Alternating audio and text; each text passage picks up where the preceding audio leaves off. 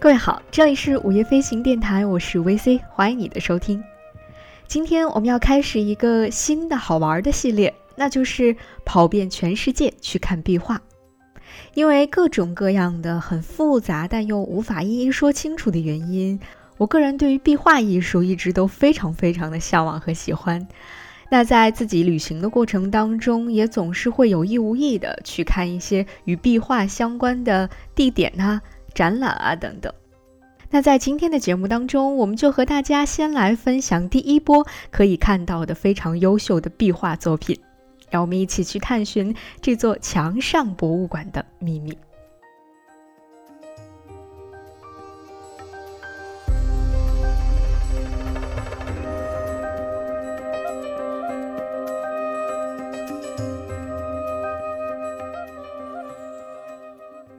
素有墙上博物馆美誉的壁画，无疑是一个非常诱人的旅行主题。由于壁画的存在方式非常的脆弱，自然因素、人为因素都在不断的加速它的损耗的进程，所以许多人又把它称为是一种行将消失的宝藏。而这一点在我们中国壁画的保护问题当中就显得更加的突出了。所以在这些艺术宝藏也许会彻底的消失在我们眼前之前，跑遍全中国去亲身感受墙上博物馆的魅力，或许是有生之年最值得去做的一件事情之一了。那首先我要为大家推荐的第一个可以亲身感受壁画魅力的地方，就在敦煌的莫高窟。在这里你会发现千年的生命依然鲜活而有趣。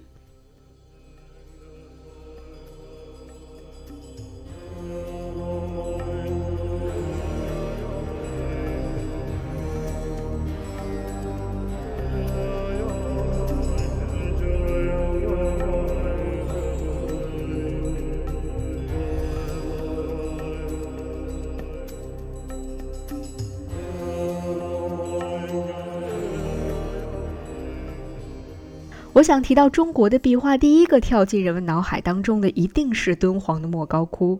这座位于中国西北地区的石窟群，在人迹罕至、干旱难耐的戈壁沙漠当中，神奇地矗立了千百年，不言不语地收藏着中国历史长河当中最华彩的一个片段。其实从严格意义上来说，著名的敦煌壁画不仅仅包括莫高窟的壁画，它还包括了在西北地区的西千佛洞、安西榆林窟等等五百五十多个石窟当中的总计大约有五万多平方米的壁画，而敦煌莫高窟是其中最杰出的代表。在这里你会看到有七百多个大小的洞窟、 四点五 万平方米的壁画，以及两千四百多尊泥质的彩塑，这让莫高窟也被冠以了千佛洞的美称，成为了人们打开中国壁画艺术的大门，了解佛教在中国的传播与发展，走进中国古代历史当中许多重要节点的那把关键的钥匙。到了今天，为了更好地保护石窟当中的这些壁画和雕塑，每年莫高窟仅对游客开放其中的六十个洞窟，并且还要通过网络预约参观的方式来控制每一天的参观人数。如果你非常幸运地通过网络预约预约到了第二天的参观，当你进入到参观区域之后，还会被分到十八条不同的参观线路当中的某一条线路。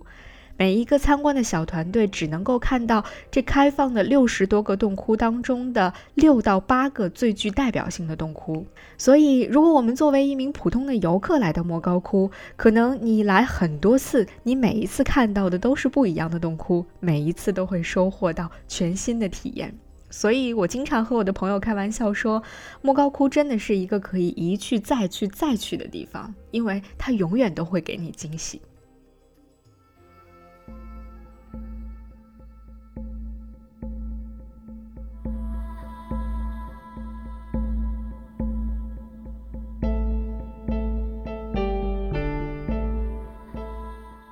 但即便我们不能够一次性的把全部洞窟都看个够，但是从我们踏进莫高窟大门的那一刻开始，你还是会被千年的文化积淀和它身后那种恢宏的历史图景深深的吸引和征服。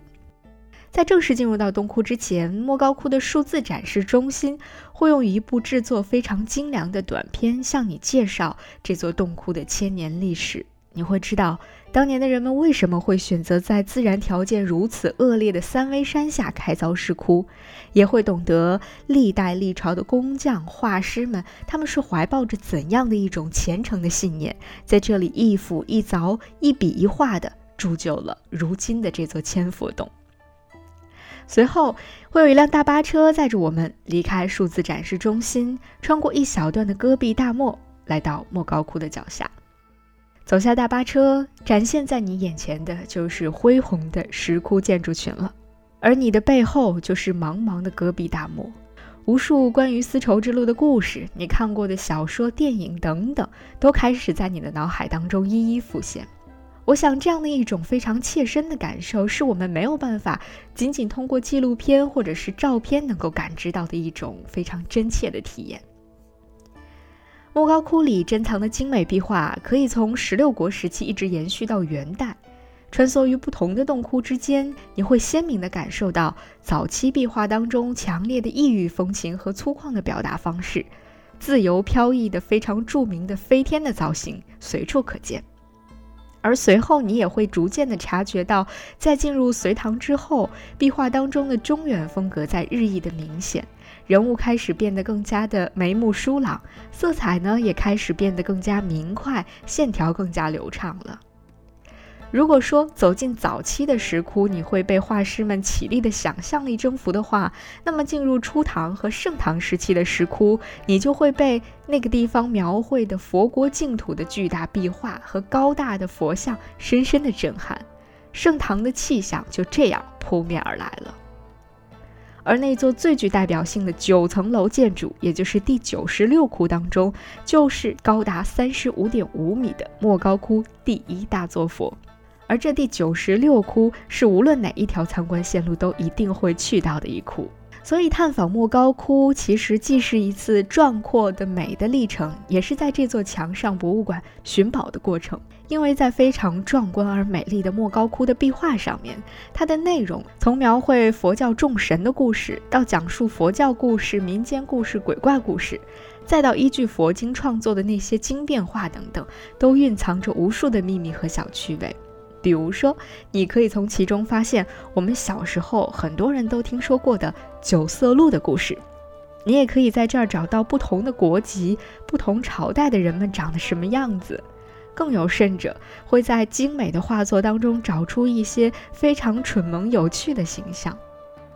所以有人曾经说过，看莫高窟并不是在看那些死了千年的标本，而是看活了几千年的生命。走进莫高窟，你会发现这些生命竟然如此的鲜活而有趣。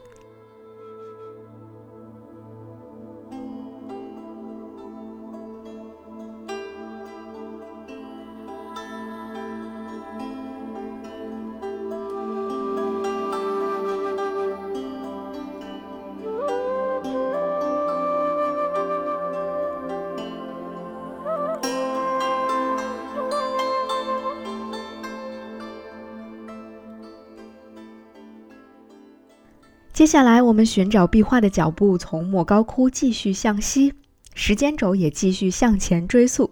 在莫高窟出现二百多年前的公元三世纪，在古丝绸之路上更靠近西域的地方，有一座更为古老的却更为绮丽的石窟群已经悄然开始形成了。这里就是位于古龟兹国境内的龟兹石窟，也就是今天的新疆阿克苏地区的库车县。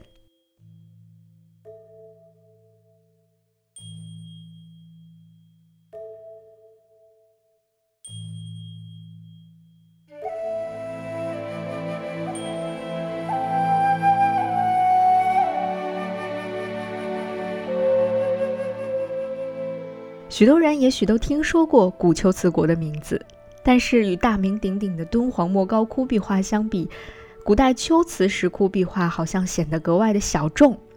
然而在过去很长一段时间里，龟兹壁画却非常深刻地影响了敦煌壁画的发展。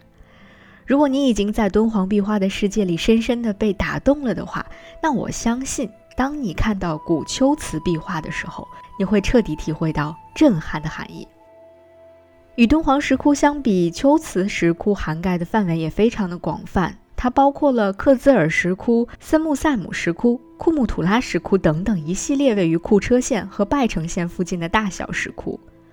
古丘兹国曾经是连接亚洲和欧洲的非常重要的纽带之一，尽管今天这里已经是一片的荒凉，但通过丘兹石窟的壁画，千年之前这里文化的繁荣、经济的蓬勃景象又仿佛出现在了我们的脑海当中。位于拜城县的克孜尔石窟可以说是丘兹石窟壁画的典型的代表了，也是丘兹境内最大的一座石窟。二百三十六窟当中有七十多个洞窟内都有壁画。一位曾经在这里临摹过壁画的画师曾经说，这些壁画会让你觉得自己的想象力太苍白了。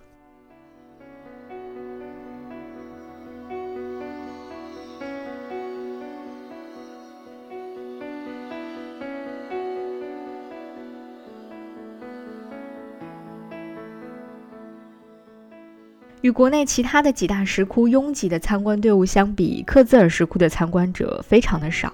你可以几乎不受打扰地跟随着斑驳的壁画，沉浸在对于遥远的古丘兹国的想象当中。而出于文化保护的原因，今天克孜尔石窟仅开放了六个洞窟，但是就是这六个洞窟足以让人震撼和感动了。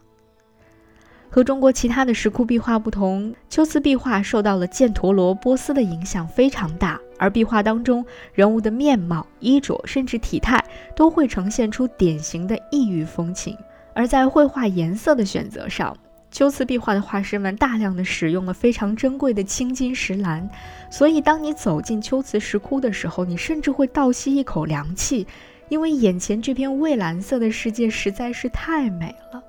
而这也是我在看到丘兹壁画的时候给我带来最大的感受、最大震撼的地方。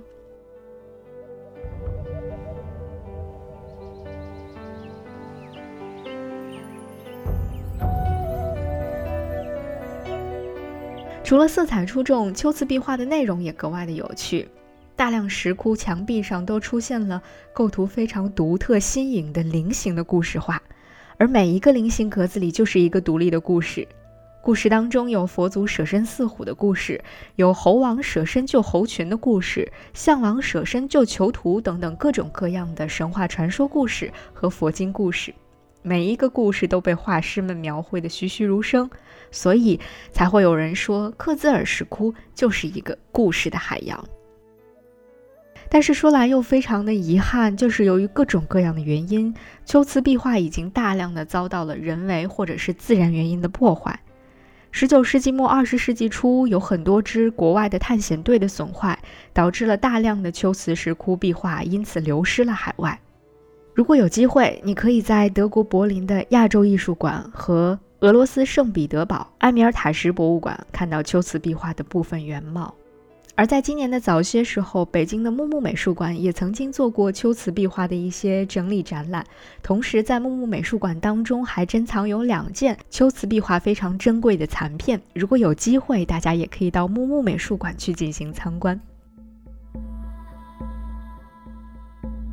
灵动的飞天人物，极具异域色彩的佛传故事，神秘莫测的丘兹王，这是一座即便已经很残破了，但是依然能够震撼人心的神话国度。能够在古丘兹国的土地上，在丘兹壁画的世界里亲身体验一番，就已经是三生有幸了。而在国内一路向西去看壁画，探寻墙上博物馆的秘密，又实在是一件非常有趣而值得此生必做的事情。好了，今天的节目就是这样，我是 V C， 在今后的节目当中，我还会继续和大家分享我最喜欢的壁画的故事，希望你能够持续收听。好，今天的节目就是这样，我们下期节目再见吧。